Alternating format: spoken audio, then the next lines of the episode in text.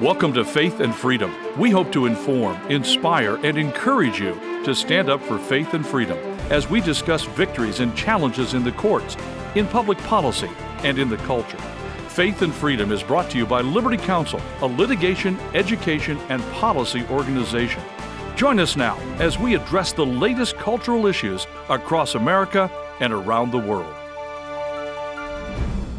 The Supreme Court rules in favor of prayer and Coach Kennedy. We're going to be talking about this on Faith and Freedom. I'm Matt Staver, founder and chairman of Liberty Counsel. Joining me is Holly Mead.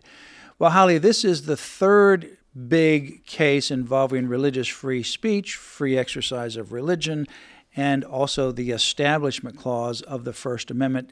This term alone, in fact, the second half of the term in twenty twenty-two from the United States Supreme Court, it begins with our case on May the second with the City of Boston, Shurtleff versus City of Boston, involving the Christian flag. The second one is the case involving the vouchers out of Maine, where they ruled six to three in favor of the Christian parents that they could have that voucher and use it to the school of their choice, including Christian schools. That's the second big case. And then this is the third case, and this is kind of the cherry on top, if you will, building on the other two cases before it, particularly our case, Shurtleff, is mentioned in the Coach Kennedy case. Yeah, actually they referred to it, uh, to our nine to zero win in this case. Yeah, and so what happened is in Coach Kennedy, uh, for a number of years, uh, he gathered at the end of a football game on the fifty-yard line. After the game was over, he goes out there to take a knee, and he dedicated that for every game he would give thanks to God, thanking them for good sportsmanship and that people were safe. And he would do that every time, and he would do a silent prayer. Well, he made a promise to God before he took the position that he would do that. He would pray and give thanks to him, regardless of the outcome of the game, each time. Yeah, and so... And he kept that. And he did that for many years, and nobody complained. Right. But finally... The seven years, actually, did it. Seven years, and not a single person right. complained. Sometimes the people would go out there, and they would voluntarily kneel down with him. Yeah, even opposing players and opposing coaches would do that. I mean, that's a great example he was setting for those other players, as well as the parents. So then the school district decided one day that they're going to stop it and say, you need to stop because this would be a violation of the Establishment Clause under the nineteen seventy-one Lemon versus Kurtzman decision. I guess maybe he got some complaints from other players or something like that. Well, in the school then, the Bremerton School District in Washington State, they then got counsel from Americans United for Separation of Church and State. Uh-huh. So now you know where it's going. Yeah. And so they represented them at some point, and they continued to be their counsel all the way up to the United States Supreme Court, and they got a big loss at the high courts. The first case, you can't have a coach praying on the field. Oh, dear. Yeah, they said, uh, oh, this would be a violation of the so-called Establishment Clause as interpreted by the Supreme Court in nineteen seventy-one, Lemon versus Kurtzman, and modified later by Justice O'Connor with what's called the endorsement test. And so they said, no, you've got to stop that because it's not really private speech, it's government speech. That sound familiar? Yes, it does. That's exactly the argument in the Boston Christian flag case. They said, oh, it's been going on for twelve years, no problem. We've approved every single application, uh, two hundred eighty-four applications, no denial, no review. They all can go up, different viewpoints, opposing viewpoints. But now, since it's a Christian flag, oh, I think it's government speech, not private speech, and we're going to censor it. And in fact, we have to censor it because of the Establishment Clause as interpreted by the so-called Lemon test. Yeah, in the oral argument, the Supreme Court focused on two basic questions. Number one, whether a public school employee who says a brief, quiet prayer by himself while at school and visible to students is engaged in government speech that lacks any First Amendment protection. And number two, whether assuming that such religious expression is private and protected by the free speech and free exercise clauses, the Establishment Clause nevertheless compels public schools to prohibit it. Yeah, and so they answered those favorably on behalf of Coach Kennedy and against the school district. The school district said, oh, well, it's government speech, just like in our Boston Christian flag case. And then they said, we have to censor it because if we allowed it, then it would be an establishment of religion and violate the First Amendment Establishment Clause. But the High Court came back and said, it is clear that Kennedy's speech was private rather than government speech. And that's the exact same thing in the Boston Christian right. flag case. And so when we actually, the Friday before I argued the Christian flag case on January eighteenth, which was a Tuesday, is when they decided to take the Coach Kennedy case. After the oral argument, you know, I was really focused on the flag case and preparing for it.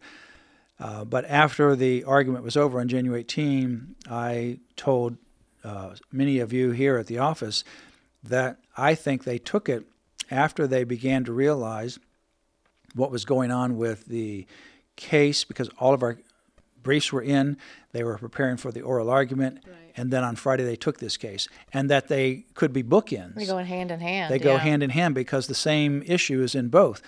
Private speech that had been going on for a long time, then the government changes its mind, says no, it's government speech in order to censor Christian viewpoints, and they censor it based upon the application of the Establishment Clause as perverted by the Supreme Court going back to nineteen seventy-one in the Lemon test. Right, and we, of course, got a nine to zero victory, and uh, so that pretty much gave us a clue that there would be a good ruling in this case. Yeah, in fact, we actually said this bodes well for the Coach Kennedy case, mm-hmm. and we actually filed a, an amicus brief in the Coach Kennedy case referring to our case, the Shurtleff versus City of Boston, right. because the themes were the same. And then what happened is in the Kennedy case, they ruled that he has a First Amendment right under the Free Exercise Clause to silently pray. He has a First Amendment uh, right uh, not only of speech, but he has a First Amendment right for free exercise of religion. And that the third clause of the First Amendment, and this is a key part of it, is not at war with the other two clauses. And in fact, they say that the free speech, free exercise, and establishment clause are part of the same First Amendment. They're just separate clauses of the same First Amendment. They're not at war with one another. Mm-hmm. But for years, from nineteen seventy-one until twenty twenty-two, some of these courts, and in fact, this is what happened at the Bremerton School District. This is what happened in the City of Boston. They pitted the Establishment Clause against the Free Speech and Free Exercise Clause. And they would allow that to trump private free speech or private free exercise of religion. And that's what they did. Boston used that to trump free speech. The Bremerton School District used the Establishment Clause as interpreted by the Lemon test to trump free speech and free exercise of religion.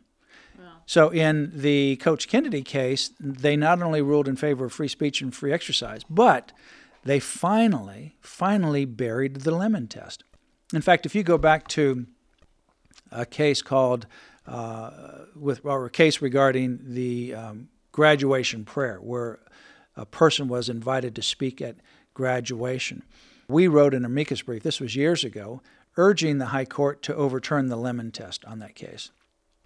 And we pointed out all the conflicts that had been generated with regards to the application of this Lemon test by the Supreme Court. It was a gloss that they would use on the Establishment Clause rather than look at the historical meaning and purpose of the Establishment Clause. And for years, it's caused all kinds of problems. And we argued it, uh, and other briefs argued it, for example, in uh, the case of Shurtleff. And in fact, it actually came up during the oral argument. Mm-hmm. I remember one of the justices referred to one of the amicus briefs that actually urged that the problem here, and we actually said the same thing in our brief, was that they misapplied the Establishment Clause and Lemon test. Right, because they keep pulling it out throughout the years. Let's see, I think it'll look good on this case. Maybe right. not this one, but this one. And therefore, that misapplication ultimately resulted in the wrong result. Right. The Supreme Court, in our case, rejected uh, Lemon nine to zero. Now, in uh, the Coach Kennedy case, they finally buried it. It's gone, you know, because for a while, the Memorial Cross case, remember that? Right. The they, Peace Cross. They yeah. Peace Cross. They said they weren't going to use it for those displays that had been there for a long time.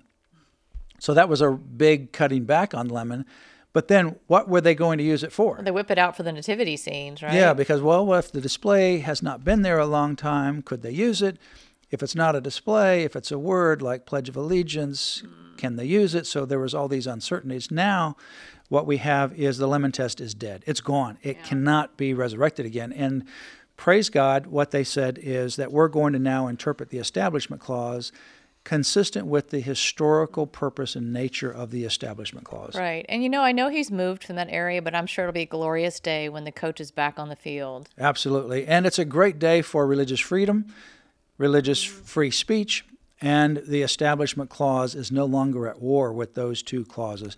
Huge advancement in these three cases for all three of the clauses of the First Amendment. We've worked for decades, since the founding of Liberty Counsel, for this moment. nineteen eighty-nine is when it was founded. In twenty twenty-two, it all came together. For more information, visit Liberty Counsel's website, L C dot org. That's L C dot org. You've been listening to Faith and Freedom, brought to you by Liberty Counsel. We hope that we have motivated you to stand up for your faith, family, and freedom. Get informed and get involved today. Visit Liberty Counsel's website at L C dot org. The website again, L C dot org.